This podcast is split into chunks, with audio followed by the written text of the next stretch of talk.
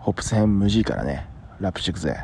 いや、時は16世紀から17世紀初頭イギリスでは多くの内戦革命宗教戦争。ジェントリーは大多それも身分制に抵抗。宗教とは決裂価値観は多様化。っていうか主権者は誰だ議会か王か。どう戦おうか。互いに論破できず膠着時間のみを消化。そこに現れたトマス・ホープス彼は思想家そんじゃ著書のリヴァイさんの話しようか。